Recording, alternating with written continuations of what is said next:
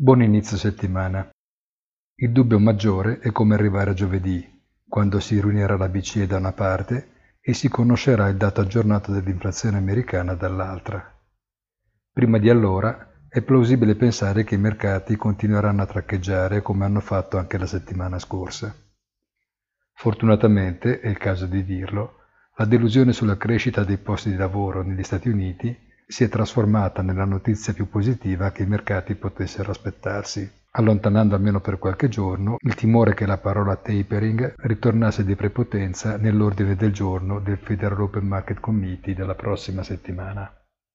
Come dire, speriamo tutto vada bene nel senso della ripresa, ma non troppo, perché, ed è chiaro, Passata l'emergenza, bisognerà traghettare il sistema verso una normalità economica cui non è più abituato e la rieducazione, si sa, è un processo lungo e spesso anche doloroso.